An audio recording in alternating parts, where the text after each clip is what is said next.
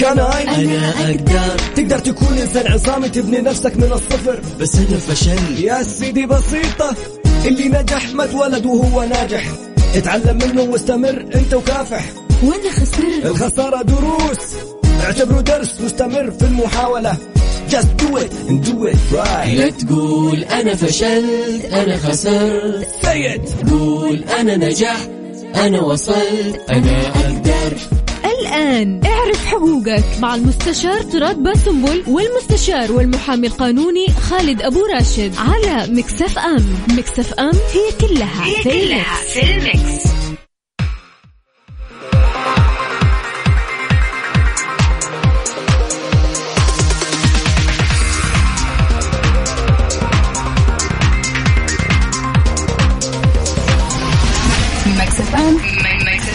Saudi's number one hit music station. تبي تسمع أغاني جديدة؟ ولا تبي تعرف أكثر عن الفنانين؟ مو بس الفنانين حتى أخبار الرياضة. كل الأخبار اللي تحب تسمعها ومواضيع على جوك. كل اللي عليك إنك تضبط ساعتك على ميكس بي ام ميكس بي ام مع غدير الشهري. من الأحد إلى الخميس عند السابعة وحتى التاسعة مساء على ميكس اف ام اعرف حقوقك مع المستشار طراد باسنبل والمستشار والمحامي القانوني خالد أبو راشد على ميكس اف ام. ميكس اف ام هي كلها في الميكس. هي كلها في الميكس.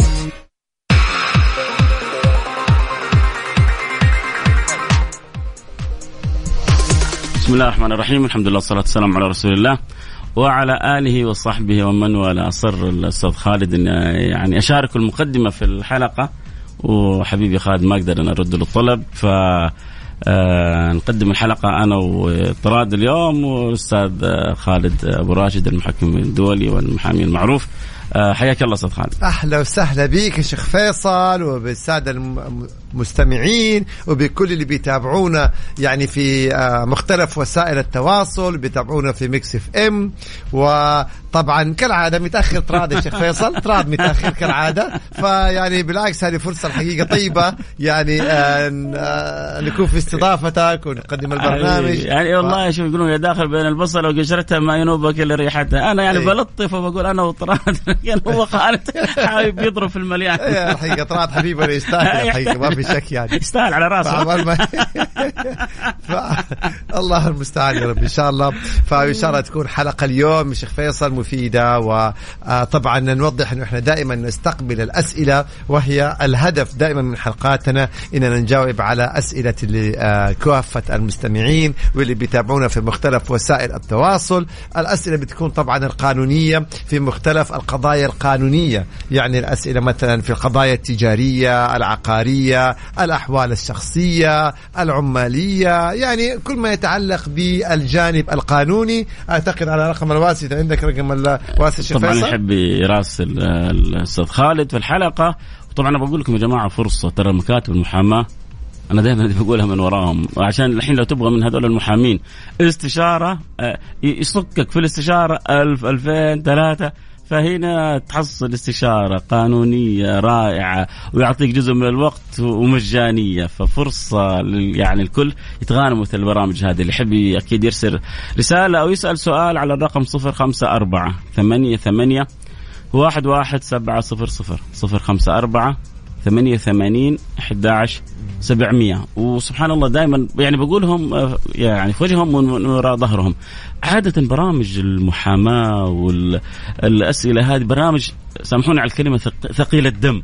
لأنه قانونية لكن هذا البرنامج يعني حقيقة استطاع يعني طراد حبيبي أخوي طراد وأخويا خالد إنه يعني كيف إنه يطرح ويثقف الناس. ومعلومات جدا جميلة والساعة تجري جري ما تحس بها.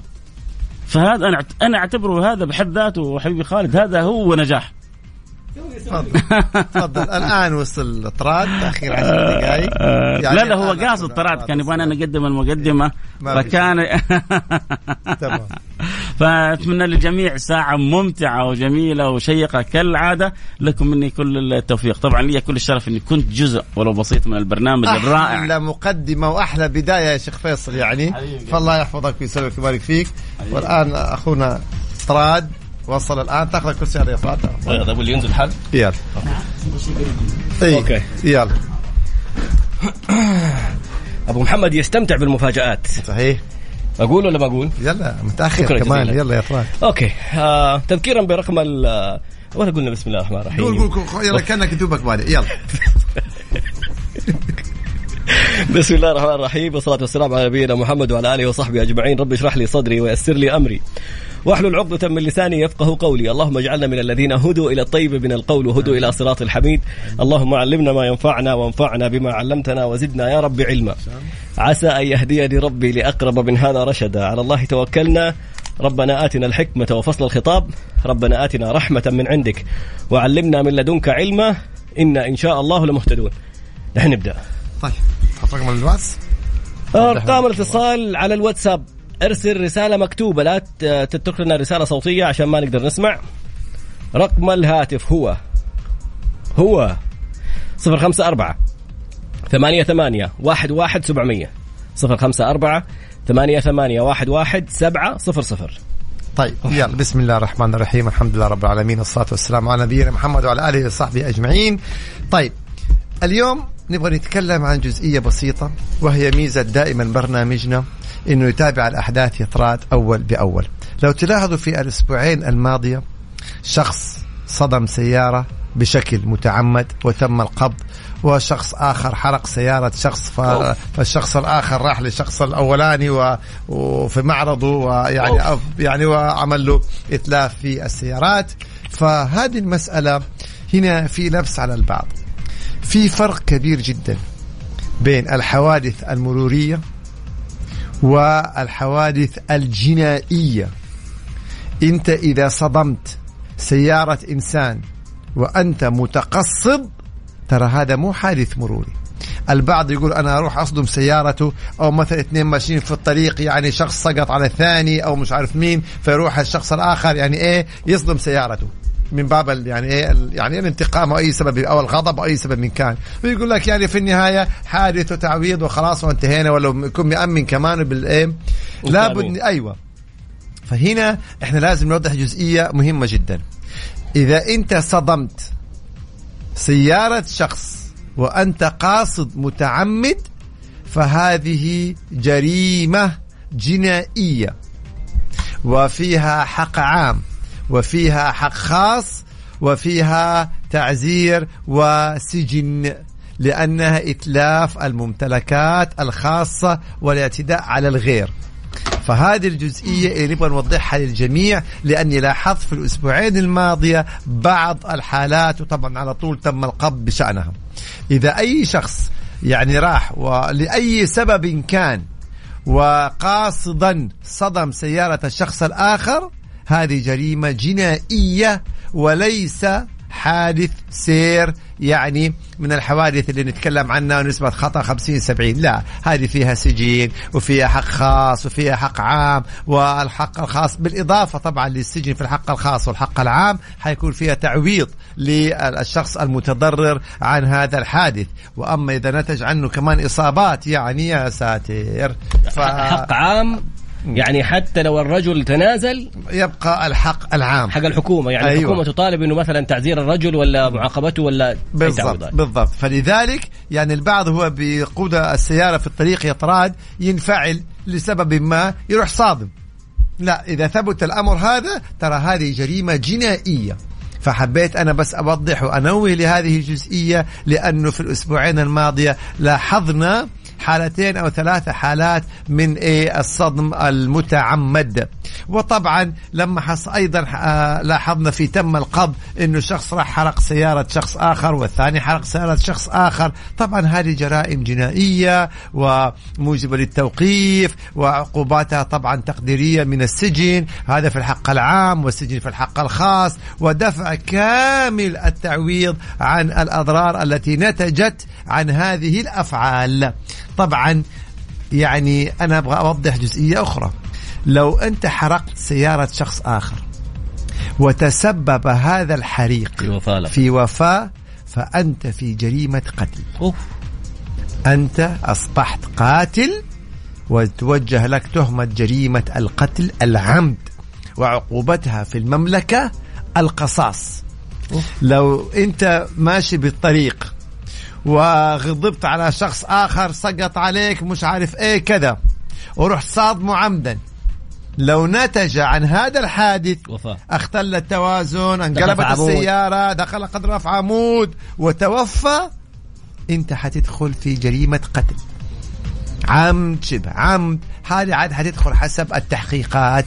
لا نستهتر ولا نستهون بهذه الأمور. شخص أساء لك عندك الجهات الأمنية. تأخذ حقك والقضاء يأخذ حقك وتصبح أنت المنتصر. تعمل لي إنه أنت والله بنفسك اللي تبغى تأخذ حقك؟ أهو. الحادثة اللي حصلت الشخص اللي اعتدى على سيارة شخص فقام الآخر واعتدى على معرض سياراته يعني حسب ما ثبت لدينا من خلال تم القبض كلاهما أو الجميع في السجن. فنتمالك نفسنا عند غضب. الغضب. نعم. أيوة أيوة. والله أتذكر دائما وشكرا لعلاء كيال كان النصائح اللي مسجلة في Mix FM بيقول لك 10 ثواني لا تطالع فيها في الشخص اللي جنبك. سقط بص... لا تطل بس 10 ثواني. عد لي 10 وأنت ماشي كذا انتهى الموضوع. كم واحد في حياتك آه، سقط عليك ولا هذا؟ تخيل يا طراد هو ماشي بالسيارة لو جيت انت صدمته بالعمد واختل التوازن وانقلبت ولا دخل في عمود ولا دخل في ولا صدم أحد. وتوفى. تدخل في جريمة قتل؟ أو لا سمح الله صارت في إصابات. تعرف أنت حجم التعويض عن الإصابات إلى أن يتم شفاؤه؟ كم حتكلف غير إذا لا قدر الله صدم في عمود ولا شيء للحكومة. طب ولو ما حصل شيء من هذا كله مجرد أنك أنت صدمت عمدا هذا إتلاف ممتلكات الغير بقصد هذه جريمة جنائية أيضا فيها تعويضات وفيها سجن. هذا أقل شيء. مم. إذا نتج عنها ما نتج حندخل في طبعا قضايا والعياذ بالله خطيرة وكبيرة. فننتبه تماما هذه ما هي شجاعة ولا بطولة هذا يعني تصرف ما أبغى اسميه لكن يعني جرائم جنائية. نبدأ؟ تفضل أستاذ إذا في الأسئلة جات يلا. هو المفروض أنه في الفقرة القادمة إن شاء الله بس خلينا نخلص عشان لا نأخر إعلانات. في الفقرة القادمة نعود والله مجموعة أسئلة. نذكر برقم التواصل مرة ثانية 054 ولا نقوله بعد الإعلان عشان ما في افتح طيب. اذا الآن حناخذ إعلانات وبعدين ما شاء الله حتى أنا شايف مجموعة كبيرة من الأسئلة. فيلا أشكركم. وحنجاوب عليها بشكل سريع جدا يا طراد.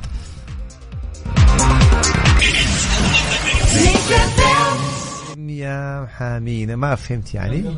طيب يلا. أهلا وسهلا بكم. طبعا هنا جانا سؤال مباشر يقول سب الموظف العام. السب في حد ذاته جريمة.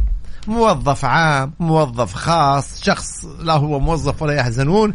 السب في حد ذاته جريمة يعزر صاحبها بالتعزير شرعا والتعزير شرعا قد يكون سجن أو غرامة أو كلاهما. فمتى ما ثبت فعل السب يعني بشهود بكاميرات بإقرار. فهنا طبعا دخلنا في جريمة وتعزير شرعا من سجن وغرامة أو إحدى هاتين العقوبتين.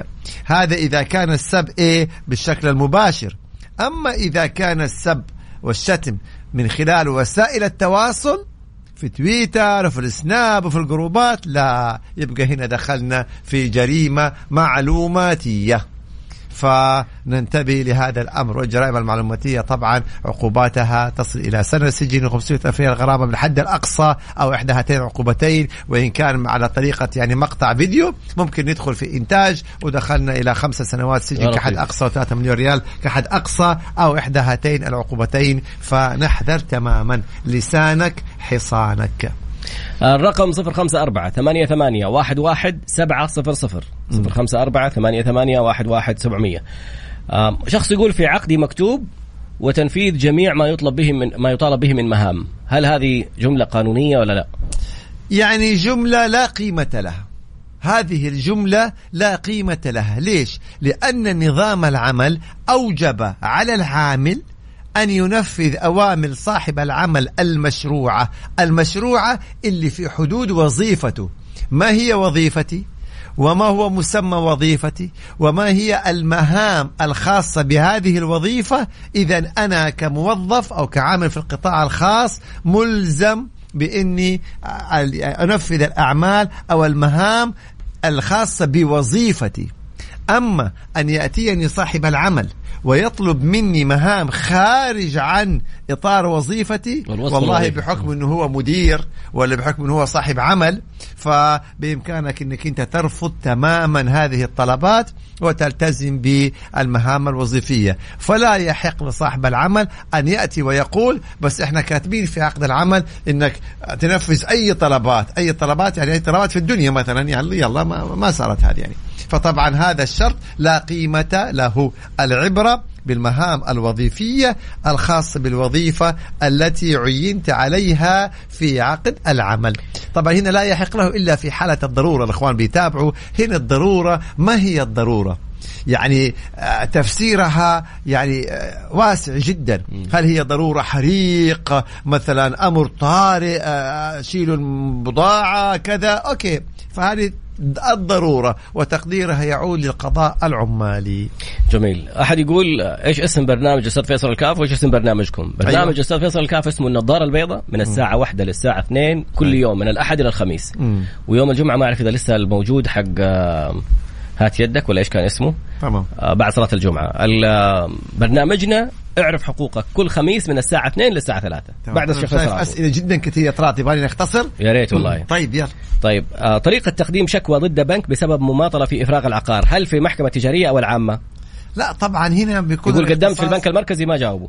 طيب غالبا بتكون في المحكمة العامة لأن قضية إفراغ عقار فغالبا أنه أنت أخذت قرض من هذا البنك وسددت القرض ويفترض أنه مع نهاية آخر دفعة أن يلتزم البنك بالإفراغ فتتقدم بدعوة في المحكمة العامة لإلزام البنك بالإفراغ.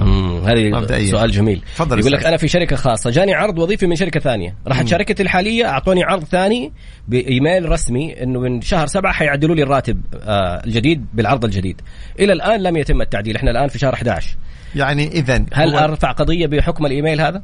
الآن هو مستمر في عمله لدى الشركة. أي. ثم جاءوا إيميل سيبك من الشركة الأخرى مم. من شركته. في هذا. الإيميل أيوه النص مم. سوف نرفع لك راتبك. اذا بتاريخ معين. أي. إذا حل هذا التاريخ وما رفع وما رفعوا الراتب نعم بإمكانك إنك أنت تتقدم بشكوى إلى القضاء العمالي وتطالب بإلزام هذه الشركة بزيادة راتبك. ليه؟ لأنه صدر قرار وتبلغت بهذا القرار من خلال الإيميل إنهم حيزودوا راتبك في تاريخ معين. اذا هنا يجب على الشركة أن تلتزم بالإيميل الصادر منها وزيادة الراتب. جميل السؤال ده. أيوة. يقول لك آه، قبل شوي كنت تتكلم عن اللي يسب شخص في قطاع عام. في القطاع في أي قطاع. okay. بس في في آه، يعني لأن غرامات. السب في حد ذاته جريمة. لأن لا في قاعدة أخرى في قرار آخر خصوصا للممارسين الصحيين. لأنه مم، جات مم. حالة طارئة ل- لولادة وولدها دكتور طبيب رجل راح زوجها قتل الرجل. بعدها طلع قرار ال- ال- الغرامات على الممارسين الصحيين في لها رقم ما أدري مليون وفيها سجن وفيها أشياء ثانية. فالغرامات المفروضة هذه هل هي للحكومة ولا للمتضرر؟ دائما كلمة يطراد ها كلمة غرامة لمين؟ الحكومة دي الحكومة. تعويض لمين؟ للمتضرر. اذا لما نقول غرامة هذه للحكومة ولما نقول تعويض هذا للشخص. البعض يقول طب الغرامة راحت الحكومة أنا إيش استفدت؟ ما أنت عندك العقوبة الحق الخاص. الحق الخاص ممكن يكون فيها سجن. وممكن إنك أنت يعني مقابل أن تتنازل عن هذا السجن على المطالبة بالسجن إذا اصطلحت معه على مبلغ فهذا حق من حقوقك يعني. فكل واحد ياخذ حقه. الله سامع العصفور أنا والله متفاجئ الحقيقة. حديقة ما شاء الله. ما شاء الله. طيب أحب ألقي التحية عليكم وأخص الأستاذ خالد أبو راشد وأطلب منه نصيحة للخريجين من كلية القانون. أنا محمد طلعت هاشم خريج الترم الحالي وعضو أكاديمي في الهيئة. ما شاء الله تبارك الله. بزميلنا أستاذ محمد الله يوفقك. وإحنا دائما نقول الإنسان إذا حب مهنته راح يبدع فيها بإذن الله تعالى. فلا بد إحنا في مهنة القانون إذا إحنا حبيناها يبقى هذا أول يعني خلينا نقول إيه سبب أدافع بإذن الله تعالى. ليه؟ لأنه أنت إذا حبيت المهنة معناه ما حتلتزم بدوام ولا حتلتزم بنطاق أو بمكان حتلاقي نفسك عندك شغف. يعني تأدي العمل في أي أوقات وحتجد نفسك بتتابع كل ما يتعلق بالقوانين والأنظمة. يبقى هذه بداية حتكون قوية جدا. اثنين لابد إنك أنت تتحلى بالصبر. القضايا بتاخذ سنة واثنين وثلاثة. لابد أن تتحلى بايضا سعة الصدر فالعميل العميل ياتيك قلق مثلا والموظف أو المسؤول الحكومي قد يكون يعني منفعل أو قد يكون عليه ضغوط مثلا فلا بد أن أنت يكون عندك الحكمة وسعة الصدر. أيضا لابد أن يكون لديك القدرة على الإقناع لأنه أنت لابد تقنع القاضي بقضيتك ولابد تقنع العميل بأن يعني يعطيك القضية ولابد أنك تقنع الموظف أو المسؤول بصحة معاملتك وطلباتك. فهذه الصفات اللي هي النقاش القدرة على الإقناع سعه الصدر الصبر المثابرة. هذه الأمور كلها يعني مفترض إنها تكون في خريج القانون وعدم الاستعجال على مثلا النجاح أو على الكسب المادي. إحنا لسه دوبنا تخرجنا فالأستاذ يعني بأمر الله تعالى بأمر الله يا رب المستقبل أمامك طويل فنأخذها خطوة خطوة. أحيانا التسرع تكون نتائجه لا قدر الله يعني وخيمة. فناخذها خطوة خطوة. هل يحق لشركة التأمين أن ترفض دفع حادث سير إذا اكتشفت أنه المتسبب في الحادث متعمد؟ طبعا. هنا نرجع للعقد. وعقد شركات التأمين في له شروط وفي له الكثير من الشروط التي تسقط حق إيه؟ الشخص آه، صاحب التأمين. فمثلا بتقول إنه لازم يبلغ خلال مثلا مدة معينة أيضا لابد إن هو ما يتنازل عن حقه إذا كان مثلا نسبة الخطأ على الطرف الآخر. فأيضا من الأسباب إذا كان متعمد أنا أروح لشركة تأمين مثلا وهي تأمن على سيارتي وأروح أصدم السيارة وأقول لشركة التأمين يلا تعالي أمني لي. فإن ثبت ذلك طبعا يتلغي التأمين. وهذه مو بس في السيارات ترى حتى في الحريق. إذا ثبت مثلا شخص عنده خسارة فراح حرق المستودع. وهذه يعني بتحصل. أيوه ويطالب شركه التأمين بالتعويض عن كامل إيه البضاعة والمنتجات اللي في في المستودع. فإن ثبت إنه هو المتسبب فبالطبيعي راح يسقط التأمين. بل إذا سبب إنه مو متسبب إذا ثبت ثبت أنه مهمل فأحيانا في التأمين الحريق لما يجي مندوب التأمين يفرض عليك عشان يعطيك التأمين إنك تكون عامل السلامة وطفايات الحريق. والمخارج وكذا فإن قصرت في هذه الشروط قد تكون سببا لإلغاء وثيقة التأمين وهذا سؤال مهم جدا لأنه البعض يطراد يقول والله أنا يعني مأمن إيه. خلاص أصدم الناس وأصدم السيارات باعتبار أنا مأمن لا هذا إذا ثبت ذلك عمدا مو بس التأمين يروح عليك والسجن أمامك لأنك متعمد. هذا السجن عشان حاجة جنائية وكمان جنائي،. التعويضات تصير على حسابك. حق عام وحق خاص يعني كل الضرر اللي صار التامين ما شاله وانت تشيله. طبعا وإذا كان في إتلاف أيضا للممتلكات الحكومية أعمدة النور أرصفة مش أيضا يدفع التعويض لمين؟ للدولة. في حال تم نقلي داخل فروع المنشأة هل يعتبر العقد السابق ملغي؟ نقلي داخل فروق فروع المنشأة. طب ليش تلغي العقد؟ أنت اليوم موظف بتعمل يعني في فرع معين مم. فصدر قرار بنقلك إلى إيه؟ إلى فرع آخر. إذا العقد مستمر. جميل. اللهم اللي تغير فقط لا غير موقع إيه؟ موقع عملك مكان المباشره مم. علما فيما يتعلق بالنقل من مدينة إلى أخرى. إذا كان هنالك شرط مكتوب في عقد العمل لما انت وقعت عقد العمل انك تعمل في اي مدينة من مدن المملكة إذا لا يحق لك الاعتراض إذا صدر قرار بنقلك إلى مدينة أخرى. هل يحق- طالما.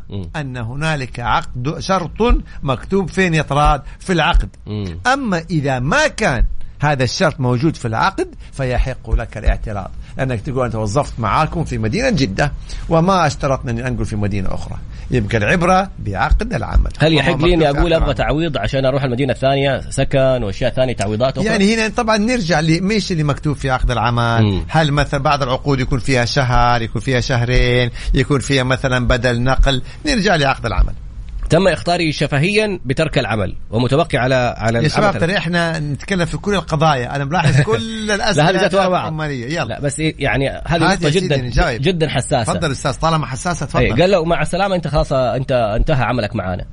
هل لازم, لازم. هل لازم تم اختاره شفهيا بترك العمل. هل لازم يكون لا شيء ما رسمي؟ في شيء سفهي. أيوة. شفهي لا يوجد سفهي- شيء سفهي لا. اسمه شفهي. ترى قضية اطراد تمام. لابد أن يكون مكتوبا لو جاك آه اتصال أو مدير بلغك أنت والله انهينا خدماتك قولوا لو سمحت أنا راح أداوم إلين؟ حتى يصدر خطاب أو إيميل أو شيء رسمي بالضبط. شفهي هذا ما في عارف ليش؟ بشفوي عشان لو غبت على أساس إنه أخ- انتهى عملك أي. يروح ينهي لك خدماتك بسبب الغياب المستمر المتواصل بدون شكراً. إذن شكراً. ولا لك حقوق نهاية خدمة ولا شيء يلا أثبت وقتها إنه أبلغك شفاهة إنه والله أنت مفصول ولا انتهت خدماتك. فين الكلام؟ فلا تعتمدوا دائما. لا في عقد العمل ولا في غير العمل. على الكلام الشفوي. لابد يكون خطي وإثباتات عشان تضمنوا حقوقكم. شوف السؤال العجيب. أحمد السقاف آه، عش كوتش ما شاء الله فبتجيله حالات استشارات. طيب. فبيقول شخص يعلن عن وظائف وهمية بشرط تسجيل البيانات الشخصية في موقع. ثم يهدد النساء اللي ما ينفذوا طلباته بنشر بياناتهم يا وصورهم سلام هذا مبتز. مم. وهذه جريمة ابتزاز. فين اشتكوا؟ وجرائم الابتزاز من الجرائم الموجبة للتوقيف. وأي وحدة تتعرض لمثل هذا الابتزاز المقترن بالنصب والاحتيال فتتقدم بشكوى إلى الشرطة فورا وتقوم الشرطة باستدعاء هذا المبتز. وإحالته إلى النيابة العامة. النيابة العامة راح تقوم بتوجيه طبعا إذا ثبت لديها ذلك بتوجيه تهمة الابتزاز ومن ثم يحال إلى محكمة إلى المحكمة الجزائية للعقوبات لإصدار العقوبات عليه. فأحيانا يكون جريمة ابتزاز وأحيانا تكون ابتزاز واحتيال ونصب لما يكون أيضا أخذ فيها إيش؟ فلوس أو مبالغ. وأسمع السؤال هذا أيوة. اللي حيخلي كل إنسان يفكر ينطق بكلمه على السوشيال ميديا أيوة. يراجع نفسه ألف مرة. أحسنت. أخ طراد أسأل الأخ الكريم خالد أبو راشد. أيوة. الحين أنا سبيت واحد بتويتر وأقام علي دعوة وأعطيته مبلغ وتنازل. اتصلوا علي المحكمة وقالوا قال لي القاضي تسدد مبلغ عشرين ألف ريال غرامة حق عام. قال لي الشيخ إن المعاملة تحفظ. راجعتهم قبل أربع سنو أربع سنوات وثمانية اشهر بعدين في اتصال قال أنا المدير اتصال عادة الاشياء القضائيه تجيب رسائل قال اتصال جاني وقال فتحت القضية من جديد بالرغم من إني توقفت بالسجن لمدة خمسة أيام وأخذوا كامل أغراضي باستثناء بطاقتي إيش الحل؟ أنا ما أعرف التفاصيل اللي الاتصال كيف يجي اتصال هذا. عارف الحقيقة. السؤال ولكن خلينا نتفق إنه سب شتم شخص عبر تويتر. هذا الشخص تقدم عليه بشكوى وأصبحت هنالك قضية وإحنا دائما نتحدث القضايا فيها حق عام وفيها حق خاص عن نظام مكافحة الجرائم المعلوماتية. طيب آه. وطبعا توقف خمس أيام يعني كما ذكر. طيب فجاء الشخص اللي أنسب وتنازل. مقابل مقابل مبلغ. مبلغ. مم. هنا تنازل عن حقه فين؟ الخاص. الخاص. ويبقى إيه؟ حق الحكومة. الحق العام. الحق العام أكتفوا بغرامة. فأحمد الله عز وجل إنها جات على غرامة في الحق العام. كان ممكن على الرغم من تنازل صاحب الحق الخاص في حقه الخاص أن يأتيك حكما بالسجن في الحق العام. فطالما يعني آه، جاتك غرامة فيعني الحمد لله بس إنها يعني هل. ينفع أحد يتصل يقول لي أنا مدير رجعت فتحت هذه قضيه التفاصيل طبعا إذا فتحت القضية القضية تفتح رسميا في ناجز يدخل. رسالة في ناجز وجلسات ما في حاجة اسمه إيه، اللي بيتصل إيه. يقول له ما جاني تبليغ آه، بالضبط يعني هنا جاني سؤال بيقول لو تعال لو الابتزاز لفتاة أجنبية في المملكة القانون في المملكة العربية السعودية يحمي كل من هو موجود على أرض المملكة العربية السعودية سواء كان سعودي غير سعودي مسلم غير مسلم كل ما هو موجود على أرض المملكة العربية السعودية تحت طائلة وحماية القانون في ذات الوقت. okay هذه نقطة جدا كمان هامة. يقول بيني وبين عقد شركة آه ثلاث سنوات وفي مبلغ باقي ما استلمته. لما رفعت الشركة بعد ثلاث جلسات آه قالوا لي لازم تعيد الشكوى مرة ثانية لأنه مقر الشركة في الطائف وأنا رفعتها في الرياض. يعني هو okay هو الآن يقول- رفع يقول لها فروع في الرياض. ثم صدر حكما بعدم الاختصاص المكاني لأنه هي الدعوه مم. تقام في موطن المدعى عليه فقالوا ارفع الدعوة في إيه البلد اللي فيها مقر الشركة طيب مم. يمنع. حتى لو عندها فروع في مكان ثاني لازم يكون في المقر ما إحنا ما نعرف إيش الحيثيات. إحنا إذا في فروع المفروض خلاص يعني لكن ما نعرف إيش الحيثيات الحكم عدم الاختصاص المكاني بالضبط إنه يعني من, لازم- من حيث انه إيوه لأنه أنت الأصل أن الدعوة تقام موطن المدعى عليه يعني أنت اليوم مثلا عندك مؤسسة بتعمل فيها في مدينة الرياض تروح ترفع عليها قضية في أبها؟ مم. فهنا تقام الدعوة موطن المدعى عليه. جميل. هذا أخونا الفنان متعب سعد. شكرا جزيلا أخوي متعب. يعطيك العافية. آه مرة ثانية هو صاحب الرساله بالضبط. حتى إن الزملاء بيقولوا معنا إنه مفترض إنه بالفرع الذي يعمل فيه العامل. فإذا كان هو يعمل في فرع شركة لا, لا عقد مع شركة مو يعني إيه عقد طبعا. تجاري ما هو. آه تجاري أي وليس أي. عامل. لا لا تجاري يا أستاذ معناته خلاص زي ما اتفقنا في موطن المدعى عليه في الشركة. آه هذه الضمانات مرة ثانية والكفالات. أنا لي صديق قال لي في مشروع عن طريق صاحبه وأنا أضمنه. قال لي المبلغ آه يضيف مبلغ مني وأحولها كلها للرجال الطرف الثالث. وأنا حولت لصاحبي وهو حولها للطرف الثالث ولم مم. ينفذ المشروع. مم. هل يحق لي أرفع دعوة على زميلي ولا على اللي حولته له المبلغ طيب هنا هنا في سؤال مهم جدا. في فرق بين ما نفذ المشروع وفي فرق بين نفذ المشروع وخسر. حلو. إذا نفذ المشروع لأنه أنت شريك معاه مم. أنت الآن حولت له مبلغ عشان تشاركوا يفترض انه تكون تشاركوه في الأرباح. التجارة ربح وخسارة. فإذا نفذ المشروع وخسر خلاص الجميع يتحمل هذه الخسارة. كما لو نفذ المشروع وربح الكل حيتشارك في الأرباح.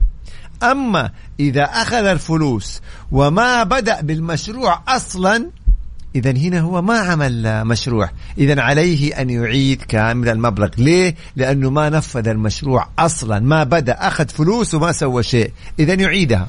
أما إذا أخذ الفلوس وبدأ في المشروع ثم خسر خلاص. هذه الخسارة يتحملها الجميع. هذا الأمر يقودنا إلى أمر آخر يتراد ومنتشر للأسف. أني أجي أنا أشارك إنسان بمبلغ من المال ثم أطلب منه. طب بس وقع لي على سند لأمر بالمبلغ اللي أنا إيه أعطيتك هو. هنا هذا ال- الشرط باطل وضمان رأس المال باطل. أنت إما إنك تدخل معاه شريك يبقى تنتظر الربح والخساره أو قرض عشان يوقع لك سند لأمر ويرجع لك فلوسك. أما شريك وتوقع على سند لأمر إن ربحت أخذت الأرباح. وإن خسرت يرجع لك رأس مالك هذا شرط الأسد. هذا شرط باطل هو شرط الأسد أحسنت طيب شرط لو باطل. حصل إنه أنا أخطأت هذه صارت مع أحد الأشخاص جاني. أرسل سؤال بيقول مم. إنه أنا سويت سندات لأمر في عقود استثمارية مع ناس عندي ايفنتات هذا خطأ. أشياء. طب سؤال الآن أيوه. سند الأمر لو راح أقدمه بالمحكمة يقدر يرفض التنفيذ طبعا محكمة التنفيذ حتنفذ سند الأمر يرفع إذا قضية. كان سند تنفيذي سوف تنفذ سند إيه الأمر مم. ترفع أنت دعوة قضائية منازعة. في ال- أيوة في منازعة تنفيذية أو في المحكمة التجارية وتقول إنه هذا أخذ سند الأمر كضمان لرأس المال وهذا لا يجوز فإذا مم. ثبت للقضاء أن السند الأمر كان ضمانا لرأس المال فهذا السند باطل أوه. طبعا إذا ثبت مم. للقضاء أما إذا كان القضاء ثبت أمور أخرى يبقى إيه طب ما يقولوا له أنت ليش وقعت السند؟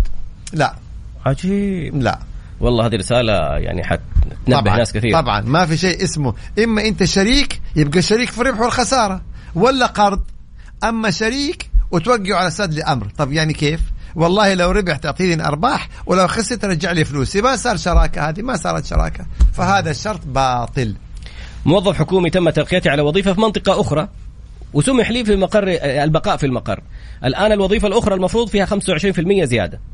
تم اختياري في حالة هذه اللي ما الوظائف. الحكومية ماشي أنا حوضح. إذا صدر لك قرار بنقلك على مدينة أخرى بزيادة في الراتب جميل جدا ولم ينفذ هذا القرار فبإمكانك أن تقيم أول شيء تتقدم إلى وزير القطاع وتتظلم من هذا الأمر فإذا ما كان في نتيجة تقيم دعوة في المحكمة الإدارية وتطالب بإلزام هذه الجهة الحكومية بالقرار الذي آه. ديوان وهو؟ قرار النقل اللي هو كان ديوان المظالم صار اسمه محكمة إدارية نعم جميل طيب آه، يقول لك شخص اشتغل في وظيفة موسمية في فترة الحج 15 يوم بدون إجازات نهاية أسبوع والشركة ما هي راضية تعطيهم overtime السؤال لو كان مكتوب ال overtime قال لك في overtime هذا اللي حياخده صح؟ ما هو إحنا هنا لما نتكلم عن طبعا المقصود بال overtime هو الأجر الإضافي. م. الأجر مقابل عمل العمل الإضافي.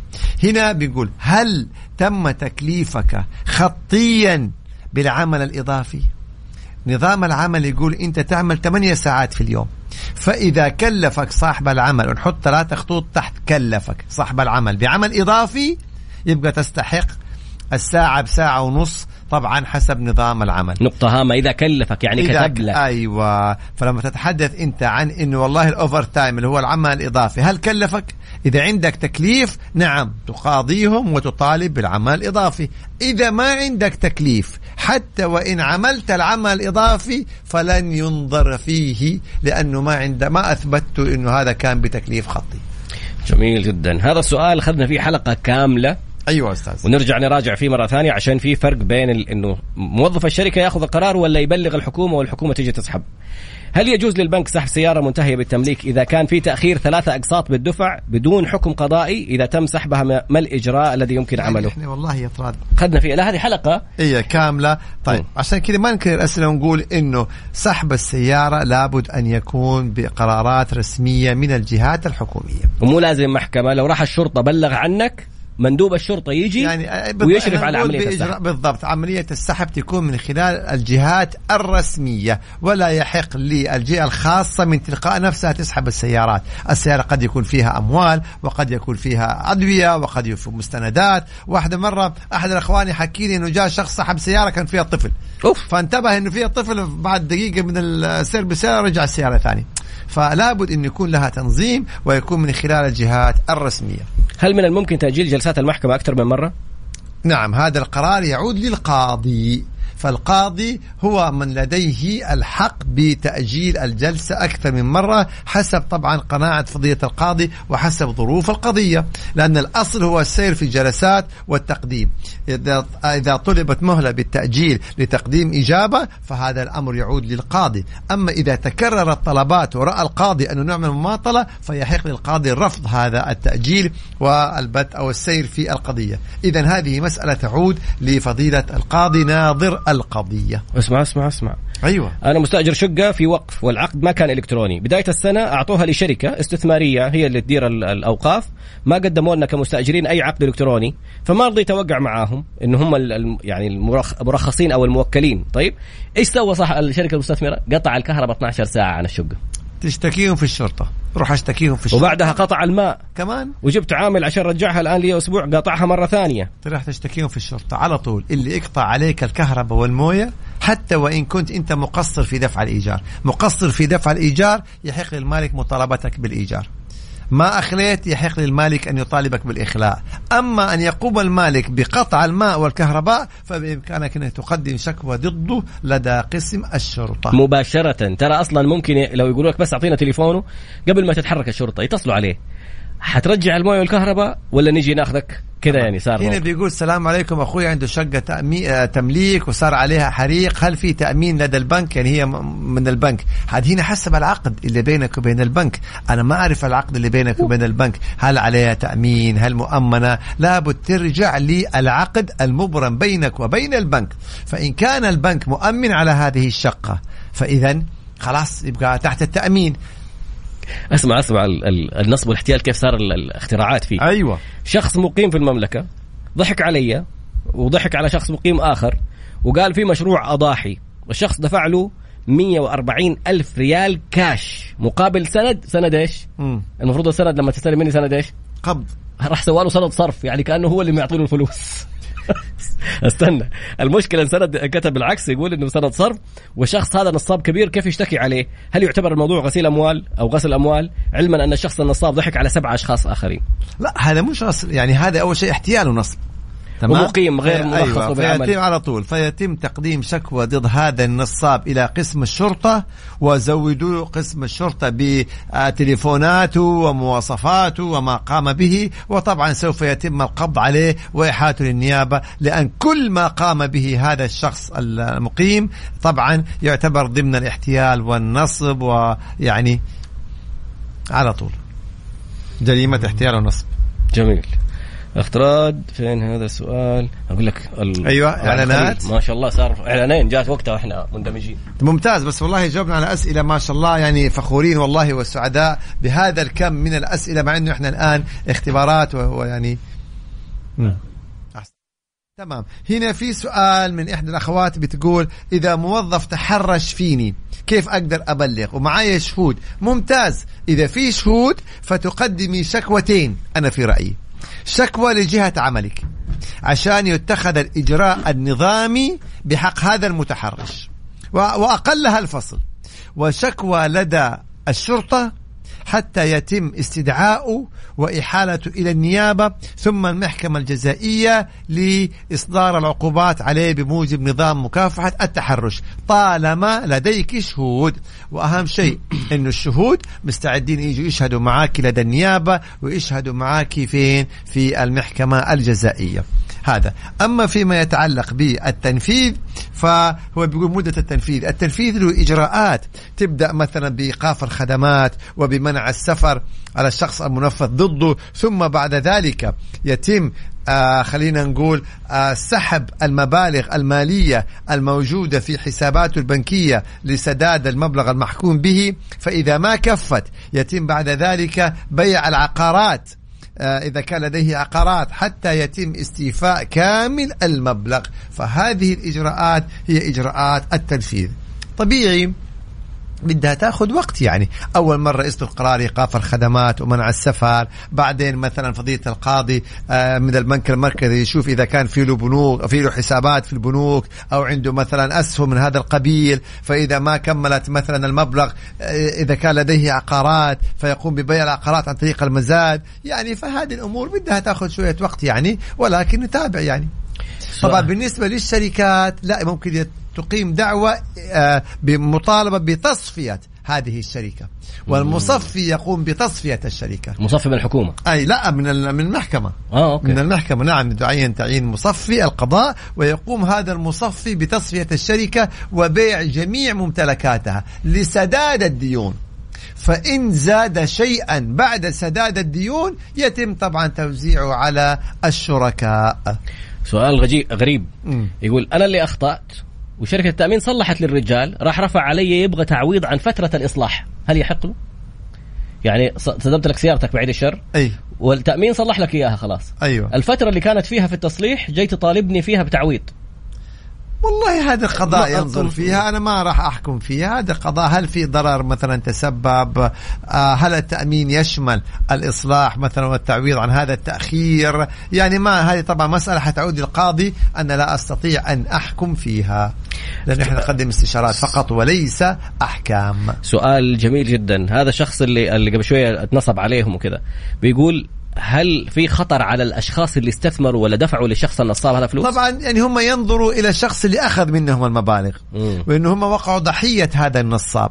فيعني هذا التركيز الأساسي اللي حيكون القبض على هذا النصاب واحاته إلى النيابة ثم إلى المحكمة الجزائية وحيكون عليه نوعين من الحقوق، الحق الخاص أن يعيد المبالغ لأصحابها والحق العام طبعا من سجن وغرامة. وكونه غير سعودي حيكون غالبا أيضا ترحيل بعد إنهاء العقوبة. تحية خاصة للأستاذ خالد أبو راشد. أنا مستمتع باستماعي لكم في البرنامج. محبكم ركان طيب. وإحنا مستمتعين باستمتاع باستماعك يا ركان. الله يحفظك. أيوة يا شباب ترى ضروري كل فترة يعني إيه مدح مثلا وثناء وهذه الأمور والله طيبة يعني بتعطي إيه قوة للواحد يعني.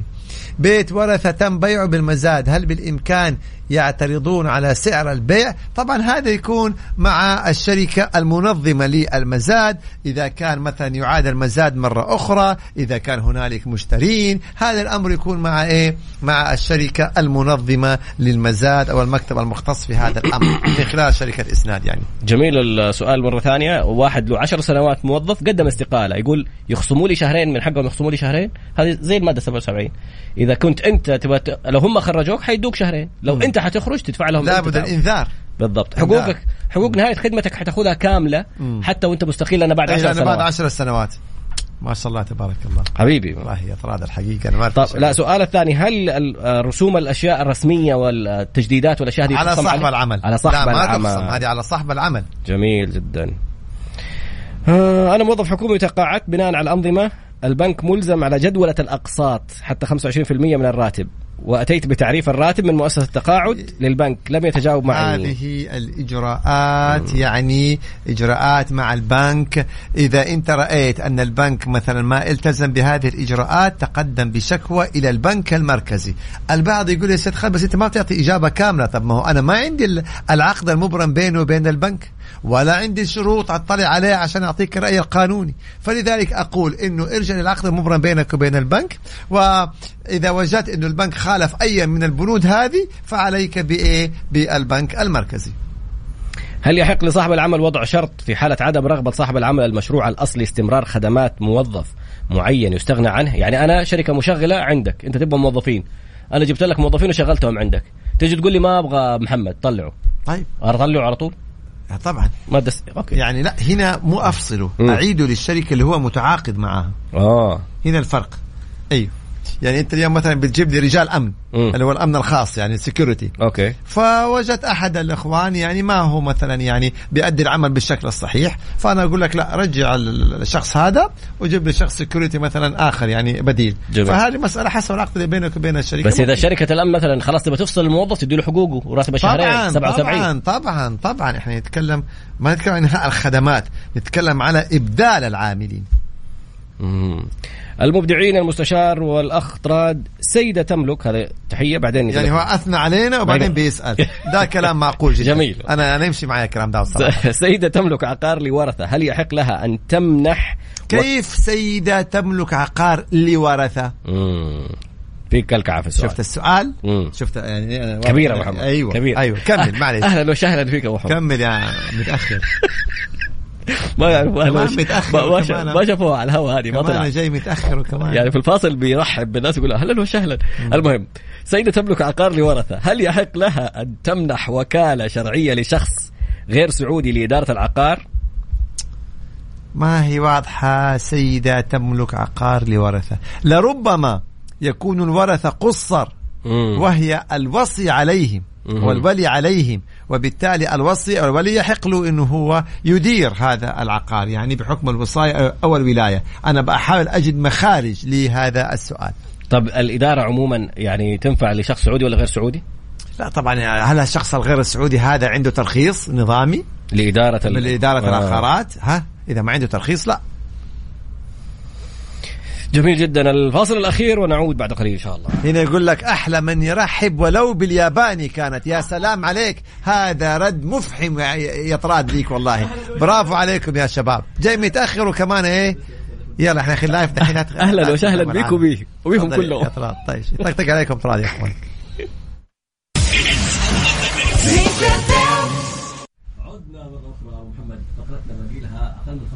أقل من خمسة دقائق إذا نحاول نأخذ أسئلة يعني بقدر الإمكان. ما معنى شطب القضية؟ طبعا هنا هل هو شطب المرة الأولى أو المرة الثانية؟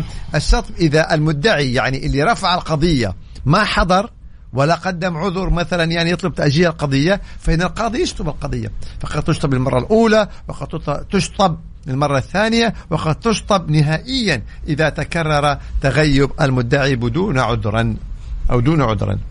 آه رجعنا للحلقة الماضية. عمليات النصب والاحتيال اللي فيها تحويل أموال لحسابات أشخاص. مم. بيقول لك أنا ممثل تجيك شركة تتصل عليك تقول لك إحنا نبغى ممثلين لنا في السعودية. ودون حساباتك وديني حسابك. ورقم الباسورد وكل شيء وتلاقي فجأة ما في إلا رسائل بتدخل لك على على حسابك أموال. أنت ما أنت عارف من مين ولا رايحة لفين. هذه مصيبة.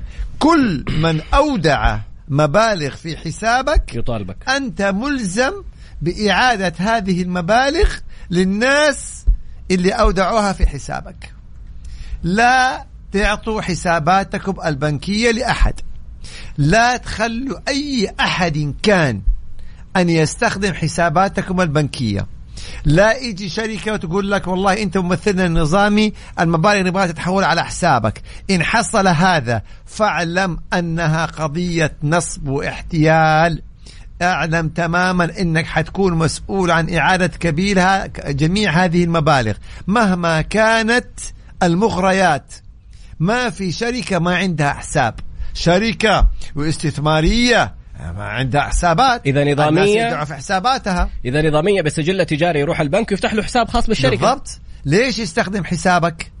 يعني لا تضعف أمام المغريات. يعطيك خمسة عشرة خمسين وياخذ ملايين اللي حتنزل في حسابك. ولما الناس يكتشفوا إنهم ضحايا النصب حيشتكوا مين؟ حيشتكوك يا صاحب الحساب لأن المبالغ نزلت في حسابك. فمهما كانت مغريات الشركة ومهما أعطتك مبالغ الشركة بتديك مبالغ طعم عشان تأخذ مبالغ أكبر. المبالغ الأكبر هذه أنت ملزم بسدادها. قضايا انعرضت علينا كلها بهذا السبب أو بهذه المشكلة. من رجال وسيدات نختصر القول لا حد يستخدم حساباتكم.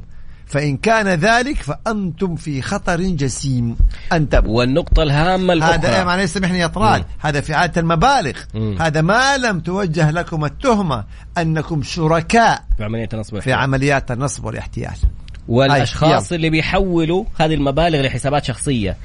كونك تحول على حساب شخصي وما بتحول على مؤسسة هل يعفيك من العقوبة؟ أنت ممكن يعني أنا ما أعرف بالضبط يعني أنت الآن لما تقول إنك أنت تتعامل مع شركة وأنا أعلم إنها شركة نصب وتيجي شركة تقول لك والله بس حول المبالغ على حساب راشد. فلان. أيوه. طب أنت ما تفكر إنه يعني كيف أنا بتعامل مع شركة والمفروض استثمارية ومن ذا الكلام وتقول لي أحول أحول مبلغي في حساب فرد؟ ما له أي الحركة- علاقة. الحركة الجديده إيش يقول لك؟ يوريك السجلات حقت ال- السجلات اللي موجودة في سوق الأسهم السعودي. بعدين يفتح لك مؤسسة باسم أيوة. هذه كشركة ويقول لك أفتح بحساب مؤسسة. ف... انتبه شركة يعني- غير ومؤسسة غير. فأنتبهوا تماما تماما. الرجال يقول هل سترجع الأموال؟ المبالغ. ف... أيوه هذه النقطة الثالثة. فغالبا يكونوا من خارج المملكة. فيكونوا هم أخذوا الفلوس حولوها. واللي طبعا واللي ورث مين؟ السعودي صاحب الحساب ورث إنه يعيد المبالغ وربما توجه له تهمة إنه شارك مع هذه الشركة. أنتبهوا يا أخوان لا تكونوا ضحية مغريات فتندموا ندما شديدا. هذين بنحذر مرة واثنين وثلاثة. مم. يعني هذا سؤال والله طويل. طيب كم باقي من الوقت؟ دقيقة أقل من دقيقة. أقل من دقيقة. والسؤال طويل أعتقد إحنا يعني نختم اليوم ونعود إن شاء الله تعالى بعد خميسين إذا الله أحيانا. لأن عندنا إجازة سامحني يا أبو ليان. أيوه أبو ليان أخوك الله إبراهيم الله يرحمه ويغفر له يا رب. كان نفسنا نلحق نقرأ السؤال لكن جاء وقت الأخبار. سامحنا نعتذر رشد. فعندنا الخميس القادم لأنه بداية الإجازة والخميس اللي بعده نهاية الإجازة. إذا نلقاكم إن شاء الله تعالى بعد إجازة آه نهاية التير. نتمنى لكم إجازة سعيدة ونتمنى كل أيامكم تكون سعيدة يا رب. لكم الشكر والتقدير. كون أنه الحلقة جميلة البعض يقول فهي جميلة بمتابعتكم. الله يحفظكم يا رب إن شاء الله. وفقكم الله. بارك تمام. الله فيكم. عزمنا يا طلال أنت. تستاهل. طيب. عشان على الهواء الكلام هذا؟ أهلاً وسهلاً. أشوف على الشهود أنت. الآن، وسهلاً. الشهود؟ وسهلاً. حبيبي يا طلال.